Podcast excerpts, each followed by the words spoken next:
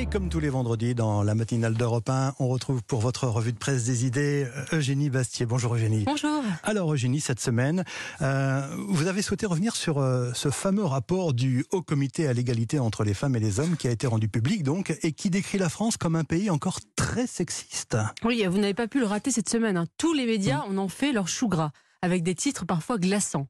Une situation alarmante, gros comeback du sexisme, le sexisme s'aggrave.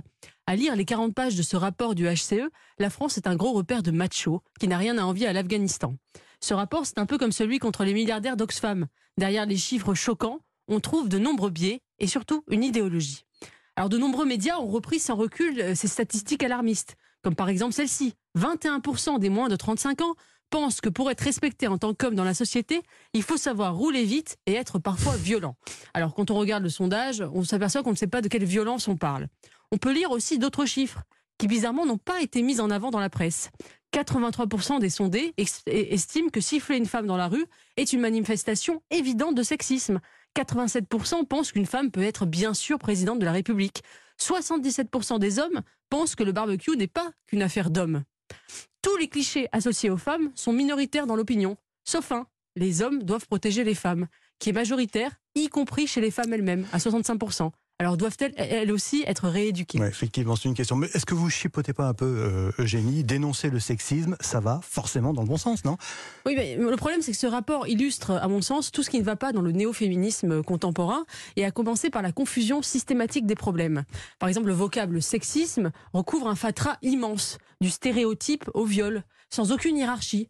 Alors, de la blague devant la machine à café au féminicide, il y aurait finalement un continuum des violences. Mm. Et puis, euh, moi, je pense que le sexisme devrait être combattu dans les deux sens. Par exemple, on aurait pu interroger les femmes sur ce préjugé instillé par Caroline Dehas. Pensez-vous qu'un homme sur deux ou trois est un violeur? J'aurais été intéressé d'avoir la réponse. L'idéologie est partout dans ce rapport. Pour le HCE, la preuve que le sexisme est structurel en France, c'est que les hommes refusent de l'admettre. 7 hommes sur 10 considèrent qu'on généralise en considérant que les hommes sont tous sexistes, déplore le rapport. Mm. Alors donc, refuser d'essentialiser les hommes devient une preuve de sexisme.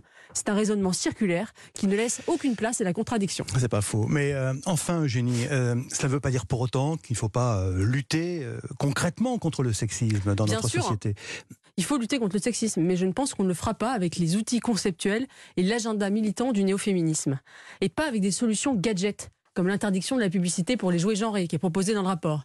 Je vous assure que moins de camions pour les petits garçons ne changera rien au fait que les femmes, certaines femmes doivent changer de trottoir dans certains endroits. Hmm. Pareil pour la journée contre le sexisme, proposition qui a été reprise par Emmanuel Macron. La belle affaire.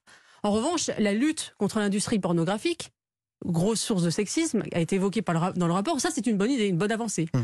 Alors, finalement, moi, je- ce que je- ce que j'en conclus, c'est que pour combattre le macho, il ne faut pas déconstruire les hommes, mais au contraire les construire.